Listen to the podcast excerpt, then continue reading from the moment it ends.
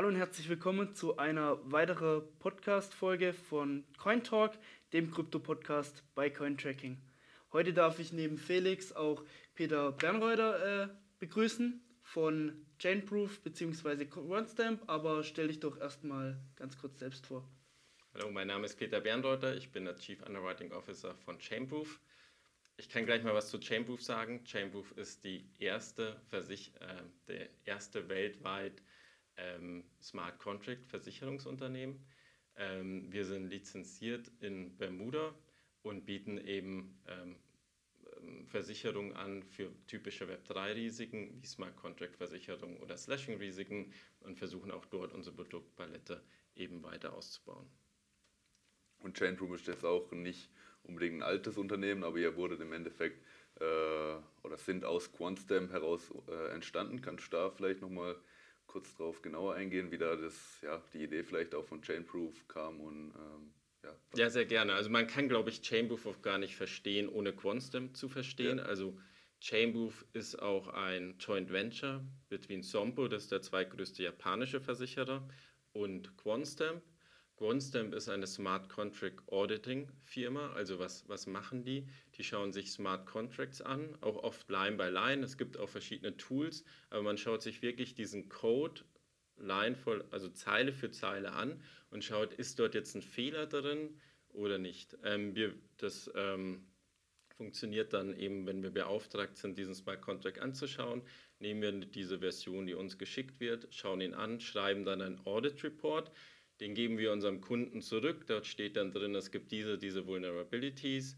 Ähm, und wir geben unserem Kunden auch Zeit, die dann zu fixen. Das heißt, die geben uns dann den abgedateten Smart Contract, den schauen wir uns nochmal an und schreiben dann wieder einen Audit Report und sagen, okay, da ist kein Fehler mehr drin oder vielleicht ist auch noch ein Fehler drin. Ähm, was immer so ein bisschen die Kritik ist an den Auditors, ist, dass sie eigentlich keine Skin in the Game haben.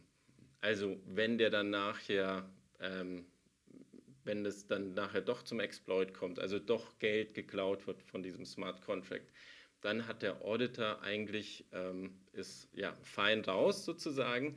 Ganz ähnlich wie der Finanzkrise, wo dann SP auch AAA-Ratings zu bestimmten ähm, Bonds gegeben hat, die dann nachher ausgefallen sind.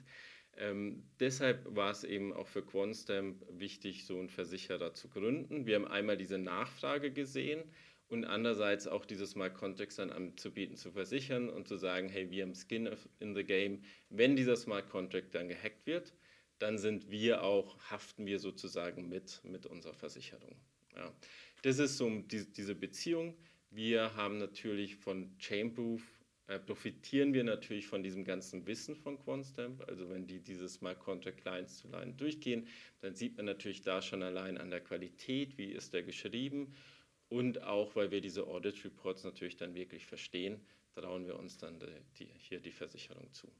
Vielleicht noch ein paar Worte zu QuantStamp, ein bisschen Werbung machen. Also das ist schon relativ altes Unternehmen im Krypto, ähm, im Kryptojahren, also mit sechs ja. Jahren. Ja, also, ähm, wir haben irgendwie über äh, 600 Projekte schon geauditet. Das sind ganze Blockchains wie ähm, Arbitrum oder Polygon ähm, Smart Contracts, auch Validator Clients wie Prism oder Teku, also ein ganz großes Spektrum hier eigentlich. Ähm, was gibt es noch zu sagen? Genau, 200 Milliarden sind damit sozusagen gesichert durch diese Audits. Also da sieht man schon ähm, die Größe an sich, ähm, dass es eigentlich da ein Ihr seid auch mit Abstand der, der größte äh, Auditor im Kryptobereich, oder?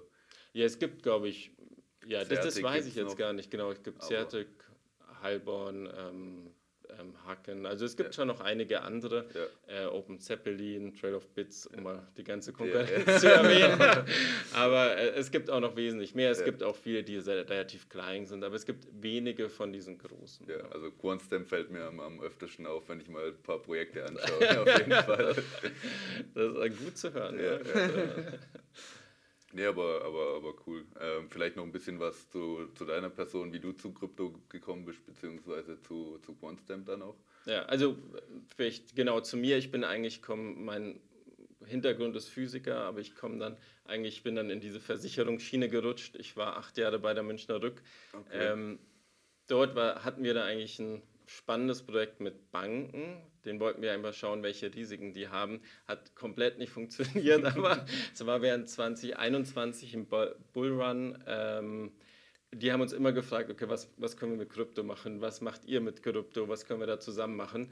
Und da haben wir erstmal geschaut, okay, welche Risiken gibt es eigentlich in diesem Kryptobereich? Ähm, ich war da so ein bisschen der Einäuge unter der Blinden, weil da ein Mitbewohner schon 2017 da ganz dabei war. Okay. Damals war das für mich noch ein Scam. ähm, 2019 bin ich dann auch irgendwann eingestiegen.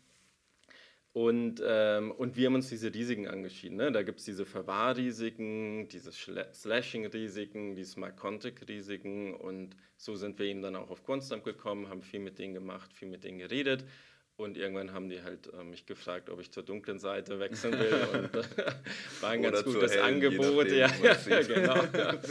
Und seit einem Jahr ähm, helfe ich denen eben im Aufbau vom Chainproof. Genau. Also mein Hintergrund ist nicht so technisch. Ich ja. bin kein Auditor, sondern eher von der Versicherungsbrille schaue ich das, das Ganze an. Cool, cool, cool. Genau. Also gar nicht wirklich aus dem Kryptomarkt selber gekommen, sondern der Kryptomarkt hat dich eher reinge reingezogen. Genau, richtig, okay. ja. Okay. Vielleicht eine ähm, Frage erstmal zu Chainproof. Was genau versichert ihr überhaupt und sind jetzt da auch beispielsweise, also okay, äh, da geht ähm, ein Staking-Provider äh, beispielsweise auf euch zu und sagt, okay, versichert das bitte, äh, was wir machen. Was genau versichert ihr dann für den und ähm, beispielsweise sind da Fehler im Code auch versichert oder wo hört es dann auf oder wo sagt ihr dann, okay, nee, das ist jetzt nicht mehr bei, äh, inbegriffen, genau. Ja, das ist immer, also da, da wird es immer, bei den Policies schreiben ist ja. es dann natürlich sehr spannend. Ähm, also wir haben eigentlich zwei Produkte. Einmal, wir können mal mit dem ähm, Staking-Produkt anfangen, ganz kurz, weil das wahrscheinlich ein bisschen spezieller ist. Ähm, diese Node, es gibt ja Proof of Stakes Chains wie Ethereum, Polkadot, Cosmos. Da staken wir, da staked man oft seine Coins, um dieses Netzwerk einfach abzusichern und eine gewisse Rendite zu bekommen. Ähm, wenn man jetzt aber einen operationellen Fehler macht, und das ist oft so diese Node Operators, die, ähm, die haben dann auch mal 600 Millionen Assets an der Stake oder Assets an der Management, ja. wie man das nennen will. Das heißt, wenn die einen operationalen Fehler machen, äh, zum Beispiel die ähm, Validator, nochmal Node mit den gleichen Validator Keys ähm, online gehen lassen, dann können die geslashed werden, weil, die, weil dieses Ethereum-Netzwerk nicht unterscheiden kann, ist das jetzt ein 51%-Attack, der gerade versucht wird, ja. Oder ob das ähm, einfach ein Fehler von diesem Node-Operator ist. Ja. Und, ähm, und da geht es natürlich um große Summen und die haben auch eine bestimmte Haftung gegenüber ihren Kunden und da wollen die sich eben, eben absichern. Das zweite Produkt, was wahrscheinlich für die Allgemeinheit so ein bisschen verständlicher ist, ist dieses Smart Contract Insurance. Das heißt, man schiebt ein bisschen Geld zum Beispiel in Aave oder Compound, das wird gehackt, man verliert sein Geld und man will eine Versicherung äh, dazu haben. Ähm, was wir eigentlich so immer von der Idee her versichern wollen, ist das, was QuantStamp angeschaut hat, diesen Smart Contract und vielleicht in Zukunft auch andere äh, Smart Contract Auditors, ähm, dass wir das versichern, dass dort wirklich kein Fehler drin ist. Ähm, das heißt, was versichern wir nicht? Ähm, zum Beispiel, wenn wieder ein, so ein 51%-Attack, ja, wenn das ganze Netzwerk attackiert, äh, angegriffen wird. Ja. Das, ist, das hat nichts mit diesem Smart Contract ja. zu tun. Ja. Oder wenn es ähm, ein Rug-Pull ist. Also es gibt welche Smart Contracts, die, die sind unveränderbar, aber es gibt auch Smart Contracts, da zum Beispiel ein Entwicklungsteam einen bestimmten ähm, Private Key, um diesen Smart Contract dann abzudaten, neue Features einzufügen. Das macht relativ viel Sinn. Aber das gibt denen auch die Möglichkeit, so einen Rugpull zu machen, ja. also das ganze Geld einfach rauszuziehen. Das ist nicht Business, was wir kennen. Also wir kennen die Entwickler oft vielleicht nur ein bisschen persönlich, aber, aber nicht besonders gut. Wir können jetzt nicht für diese Integrität dieses Teams haften. Also das wäre jetzt auch so ein typischer Ausschluss, der, der dort wäre. Ja. Also DAOs sind bei euch eigentlich komplett raus, ähm, dann überhaupt ähm, mit denen Geschäfte zu machen. Also mit DAO im, also bei uns ist es schwierig, wenn jetzt so ein DAO so ein Rugpool machen könnte, meinst ja. du sowas? Ja, ja dann, ja, dann ist es schwierig. Für uns ist DAO auch von der anderen Idee noch schwierig, weil auf dem Versicherungsvertrag brauchen wir immer einen Namen Und okay. wenn es jetzt eine echte dezentralisierte Entität ist, welchen Namen schreibt man denn da drauf? Ja, es ja. gibt ja niemanden, dem man dann sagen kann, äh, das bist du oder das ist ja, die Firma. Du haftest mal jetzt. genau, du haftest oder mit dir verhandle ich überhaupt. Ja, ich brauche immer eine Person, mit die, die mir den Versicherungsvertrag unterschreibt. Und wenn es keine Person gibt, dann ist es schwierig. Das ist schwierig was ich, also was, was, was mich jetzt persönlich vor allem noch interessieren wird, so aus der Vergangenheit, was für Fälle gab es denn wirklich, wo ihr die Versicherung auch ausgezahlt habt? Kannst du da, ich weiß nicht, ob du da überhaupt was dazu sagen darfst oder ähm, nicht oder in welchem Spektrum das auch, auch, auch eventuell war. Okay, also wir hatten zum Glück noch keinen, okay. ähm, also kein, kein Loss-Filing, also niemand ist zu uns gekommen, hat gesagt, er hat einen Verlust und deshalb haben wir auch noch nie ausbezahlt. Ähm, wir sind aber auch erst am Anfang und wir sind auch am Anfang sehr vorsichtig, äh, was, wir, was wir versichern und was okay. nicht. Ja. Also okay. da sind wir, ähm, ja, wir genau in einer sehr vorteilhaften Position. Ja. Und ähm, wie viele habt ihr mehr oder weniger schon versichert? Wie viele äh, Protokolle oder wir, welche wir Richtung? Jetzt, genau, vier Policies. Ähm, okay. Das ist noch am Anfang. Ähm, das hängt auch damit zusammen, dass wir reguliert sind. Ja. Wir sind, ähm, also wir haben jetzt eine, eine Lizenz in, in Bermuda und diese Lizenz oder dieses ganze Vorgehen ist, dass wir sehr eng, äh, dass wir relativ früh Versicherungen schreiben dürfen, aber sehr eng durch den Regulator begleitet werden. Also das ist auch der Vorteil, warum wir das in Bermuda aufgesetzt haben. Also einmal, vielleicht weiß es nicht jeder, Bermuda ist wirklich ein Versicherungshub. Da sind über 1000 Versicher Erst- und Rückversicherungen, also wahnsinnig viele. Und ähm, wir werden da sehr eng und die haben eine Web3-Strategie, also die wollen Erstversicherer dort ansiedeln, die eben im Kryptobereich Risiken versichern. Äh, wir werden im Moment sehr eng begleitet und wir müssen auch jeden Deal rechtfertigen. Das erlaubt uns aber auch auf der anderen Seite, dass wir sehr schnell überhaupt der Risiken zeichnen können. Ja. Okay, also ist da einfach, sag ich mal, die Zusammenarbeit mit, dem, mit den äh, Behörden am besten in, in Bermuda. Genau. Okay. Also es ist in anderen Bereichen kann man sich das so vorstellen, man muss, äh, es gibt bestimmte regulatorische Anforderungen, ja. man muss die alle erfüllen, man muss das einreichen und ein halbes Jahr später gibt es ein Ja oder Nein. Ja. Wenn man Nein hat, dann muss man wieder von vorne anfangen. Dort erlauben die einen, wenn man ein gewisses Eigenkapital hat, sehr schnell Versicherungen zu zeichnen. Die äh, machen da wirklich eine Manndeckung, dass man eben nur so viel Risiken zeichnet, dass man im schlimmsten Fall auch auszahlen könnte. Ähm, aber man darf eben relativ schnell anfangen zu zeichnen und das macht es für uns so attraktiv. Okay, okay. Also wahrscheinlich dann auch Kosten, die mit damit, einher, damit einhergehen, wenn man dann immer, sag ich mal, die Prozesse nochmal neu überarbeiten muss und ja, genau, alles genau. effizienter. Cool. Genau. Ähm, zur nächsten Frage. Wie sind auch die Zusammenhänge zwischen euch und der, der Münchner RE und ähm, wie denken auch diese ganzen gestandenen, beispielsweise Banken oder so, über, über das Ganze, du hast ja auch anfangs drüber gesprochen, dass die eher, dass es eher aus dem, wirklich aus den Anfragen von denen raus entstanden ist, das ganze Projekt. Und aber wie denken die jetzt aktuell über den Kryptomarkt? Ich denke, das war vielleicht eher auch noch, wo, wo Krypto auch noch ein bisschen höher stand, äh, als die hauptsächlich das Ganze angefragt haben. Wie sind da so die Zusammenhänge zu der alten, alten Gesellschaft mehr oder weniger, alten, alten Unternehmen Welt. Welt. Also, ich kann, also wir arbeiten sehr stark mit der Münchner Rück zusammen. Ja. Ich habe auch dort vorher gearbeitet. Ich glaube, da ist einfach ein sehr starkes äh, Vertrauensverhältnis. Die haben auch ein super Team mit, mit Leuten, die da wirklich Lust drauf haben. Ähm, die haben jetzt auch eine, eine Webseite veröffentlicht, wo sie beschreiben, welche Verwahrungsrisiken sie selber decken. Ähm, aber zurück zum, zum allgemeinen Thema der traditionellen Versicherungsgesellschaft. Wir haben mit sehr vielen gesprochen, als wir Chainproof aufgesetzt haben, war es uns eben wichtig, gute Partners zu finden.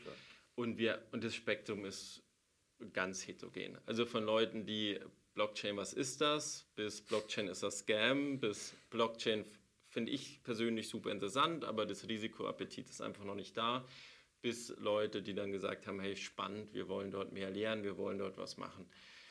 Ähm, allgemein, glaube ich, macht es die traditionelle Versicherungsindustrie auch relativ smart. Ja? Also die schauen sich an erstmal, welche Risiken gibt es und wo kennen wir uns besonders gut aus. Und ähm, fangen wir mal bei diesen Verwahrungsrisiken an. Also nehmen wir mal an, man ist ein Kryptoverwahrer, wie, wie Coinbase zum Beispiel, der ja sehr viele Coins einfach hat von anderen Leuten. Ähm, die, die verwahren diese, und da ist natürlich ein Risiko, dass die gestohlen werden. Äh, wie verwahren die das? Ähm, da gibt es entweder diesen Cold Storage oder Hot Storage. Vielleicht erkläre ich es kurz. Cold Storage ist jetzt all diese Coins, die ich jetzt nicht täglich brauche. Die würde ich dann zum Beispiel in, auf den, HSM, den Private Key auf ein HSM, also High Security Module geben und den vielleicht im Bankschließfach geben oder Schweizer Alpenbunker, ja, also wo ich sage, okay, da kommt jetzt keiner ran. Und das sind natürlich Risiken, wo sich die Versicherungsindustrie eigentlich schon sehr wohl fühlt, weil ob da jetzt ein Picasso liegt oder Goldschmuck oder ein, ein Private Key, ist eigentlich egal, wenn jetzt jemand physisch schafft, da reinzukommen und das zu klauen, dann wäre eben ein Schaden entstanden und damit eine Auszahlung. Ähm, da gibt es auch schon hunderte Millionen von Versicherungskapazität ähm, für, für diese großen Versicherungsverwahrer. Ähm, andere Risiken wie jetzt Slashing-Risiken sind, glaube ich, sehr speziell, weil man da wirklich diesen Me Mechanismus verstehen muss. Wann wird geslasht? Was sind genau die Risiken? Ähm, und also ihr hattet auch noch nie so einen Slashing-Vorfall, wo ihr dann ähm, die Versicherung zahlen musstet?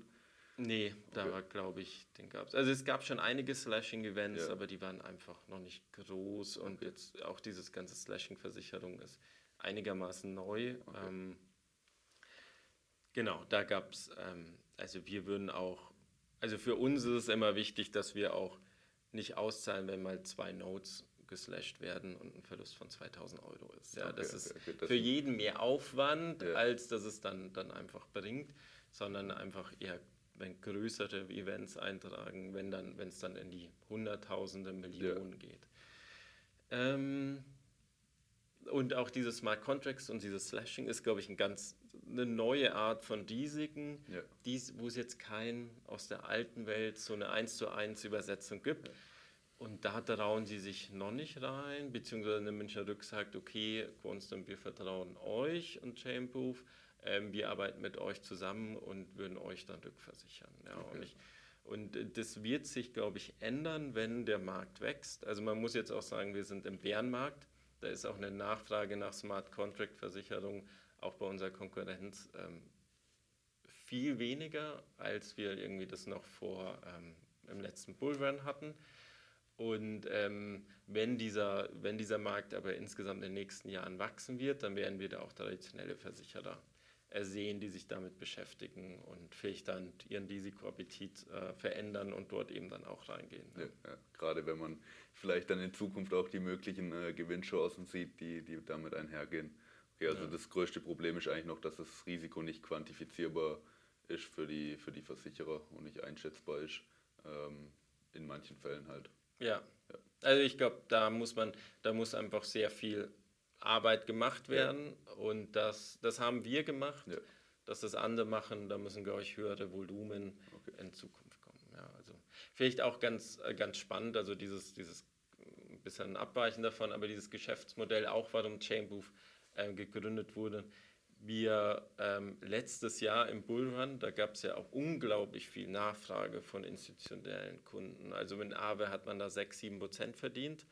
Ähm, dann kann man locker noch 1, 2, 3 Prozent Versicherung zahlen und ist besser als bei Staatsanleihen, die 0% ja. ergeben. Das hat sich jetzt natürlich komplett geändert. Ja, also mal gedreht. Aave, genau, bekomme ich 1%, ja. da kann ich 1, 2, 3% Versicherung zahlen vor allem, wenn ich irgendwie 5% in US-Staatsanleihen bekomme. Ja, also auch dieses, ich glaube, das ist auch, was uns, ähm, wo wir uns immer selber finden müssen, ähm, okay, müssen wir jetzt unsere Strategie ändern. Also sicher, jetzt arbeiten wir zum Beispiel mit viel zusammen mit neuen Proto äh, Protokollen, die eben auf den Markt kommen und um eine gewisse Glaubwürdigkeit zu haben, ähm, dann eben gleich mal zwei, drei Millionen ähm, an Versicherungen mitnehmen äh, oder einkaufen, damit eben auch institutionelle Kunden dort rein investieren, weil sie sagen, okay, das ist gecheckt, nicht nur gecheckt bei Quantstamp, sondern euer Geld ist jetzt auch erstmal sicher, die ersten drei Millionen. habt ihr, oder ich sag mal, in dem Fall ist ja im Endeffekt diese schwankenden Zinsen, die euch irgendwo dann für die äh, dezentralen Finanzprotokolle irgendwo uninteressant machen, wie jetzt Aave zum Beispiel, aber jetzt nehmen wir beispielsweise auch ein Lido, wo jetzt, sag ich mal, die konstanten äh, Staking-Renditen von 6, 7 Prozent hat. Ähm, habt ihr, arbeitet ihr da äh, mit solchen Protokollen zusammen oder findet dort irgendwie, finden dort Gespräche statt? Ja, also wir, wir haben mit Lido gesprochen. Ähm, Lido per se kauft, die, die haben wir ganz am Anfang bis an Versicherung gekauft, aber kauft jetzt keine mehr. Okay. Aber wir, die Lido besteht ja eigentlich aus 20 oder 30 äh, Node Operators, Ja. mit denen reden wir natürlich schon. Okay. Und ähm, die Idee ist natürlich, dass die mit einer Versicherung auch mehr Kapital anziehen, die mit den staken. Ja, also wenn ähm, ich jetzt vielleicht ein Family Office bin und vielleicht, sagen wir mal, 10 Millionen in Ethereum habe, dann will ich das natürlich nicht rumliegen lassen, sondern staken, um meine 7% zu verdienen. Ähm, aber eine Frage, die immer kommt, okay, was ist, wenn das in einen operationellen Fehler gibt, ähm, ich geslasht werde, ähm, gibt es dort eine Versicherung. Und da hoffen wir eben, dass wir mit so einer Art Versicherungsprodukt neuen Spielern da ermöglichen, da aus, vielleicht auch nur aus Compliance-Gesichtspunkten ähm, das Staken einfach zu ermöglichen, weil sie eben ohne eine Versicherung gar nicht staken dürfen. Also jetzt eigentlich in, in vielen Fällen hört man jetzt eigentlich raus, dass es gerade für die institutionellen oder für das Insti- institutionelle Geld eigentlich fast eine Notwendigkeit ist, dass man Versicherungen im, im Kryptomarkt hat. Ähm, und dort wird es halt einfach noch die Schwierigkeit, dass es oftmals nicht greifbar ist, wo es, wie, was jetzt die Risiken sind ähm, und ja, wie hoch dann im Endeffekt auch die Summen sind, die man für die Versicherung zahlen muss. Ja. Okay, interessant. Zur nächsten Frage dann, was ist jetzt wirklich der Unterschied zwischen den regulierten ähm, Versicherungsanbietern im Kryptomarkt und wie euch und den unregulierten? Ja, das ist natürlich eine, eine sehr spannende Frage. Ähm, ein Regulator würde jetzt sagen, es gibt keine unregulierte Versicherung. Also Versicherung ist immer reguliert. Ähm, und, und ich hoffe, dass sie das auch auf ihrer Webseite, deshalb reden die auch oft von Cover oder sowas, ne? weil das ist ein, äh, Versicherung ist ein sehr stark äh, regulierter Markt und das ist, ähm, ja, Also ja, per, sehr Defini per, per, per Def- Definition, ist genau. Und, okay. und ähm, also es kommt beim Regulator nicht gut an, zu sagen, du bist ein Versicherer, wenn du nicht reguliert okay, bist. Von daher mu müssen die äh, Kollegen da immer ein bisschen aufpassen. Aber vielleicht mal ganz grob die Unterschiede.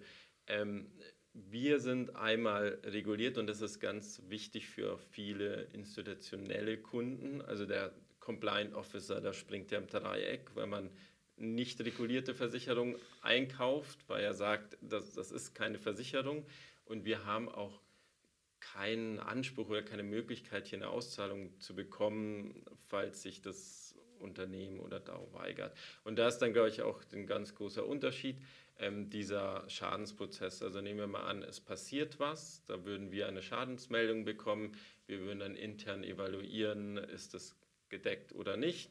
Wenn es gedeckt ist, zahlen wir out. Falls nicht, dann äh, schreiben wir mit einer Erklärung, warum nicht, warum wir denken, das ist nicht gedeckt. Und dem Kunden steht natürlich dann immer frei, äh, den ganzen Gericht, also vor Gericht zu ziehen. Und dann hat man, wie es eben sein sollte, eine neutrale dritte Person, die dann entscheidet, ist das jetzt gedeckt oder nicht in solchen Graubereichen. Das hat man bei diesen ähm, Web3-nativen Versicherungen nicht. Da ist meistens eine DAO-Abstimmung. Also Ja. es gibt dann diese Tokenholder, die dann abstimmen, wir zahlen oder wir zahlen nicht. Falls diese Abstimmung negativ ist, hat man keine Möglichkeit, irgendwie vor Gericht zu ziehen. Ähm, also es gibt einfach überhaupt keine Möglichkeit. Und oft bei diesen Abstimmungen ist ja bei diesen Votes, ja, 95 Prozent der Leute, die stimmen einfach nicht ab. Und es Ja. gibt im Endeffekt halt drei, vier Leute mit den meisten Coins und die machen die Entscheidung. Und das Ja. muss einem natürlich ähm, klar sein. Und das heißt jetzt nicht, dass die immer, immer falsch abstimmen, aber die Entscheidung ist im Endeffekt mit sehr wenigen Leuten, die die meisten Coins haben. Und wenn die eben sagen Nein, dann gibt es auch überhaupt keine Möglichkeit, irgendwas dagegen zu tun. Ähm, und das ist vielleicht für eine Privatperson, die jetzt 500 Euro dort versichert, okay, aber für eine institutionelle Kunden wäre das, ähm, ja, ist nicht- absolut nicht keine denkbar, Option. ja, ja. Ja, Okay. Ja. Aber ja, nur um das kurz an, anzusprechen, also was da vielleicht gibt, also Nexus Mutual, da eigentlich der, eigentlich der größte und auch der Vorreiter in, in, in dem Bereich mhm. und hat da auch ja, einige, einiges, äh, was, man, was man auch schon versichern kann bezüglich Stablecoin, Deepacks mhm. und so mhm. weiter. Ähm, aber sie bedienen ja auch dann im Endeffekt einen komplett anderen, anderen, anderen Markt im, äh, im Endeffekt, wie, wie, ihr, wie ihr das tut. Wo es für euch ja auch gar nicht möglich ist, jetzt irgendwelche DAOs zu versichern oder ähm, ja, jetzt sowas wie ein Stablecoin äh, Deepak. Das ist ein Stablecoin wie das Tether.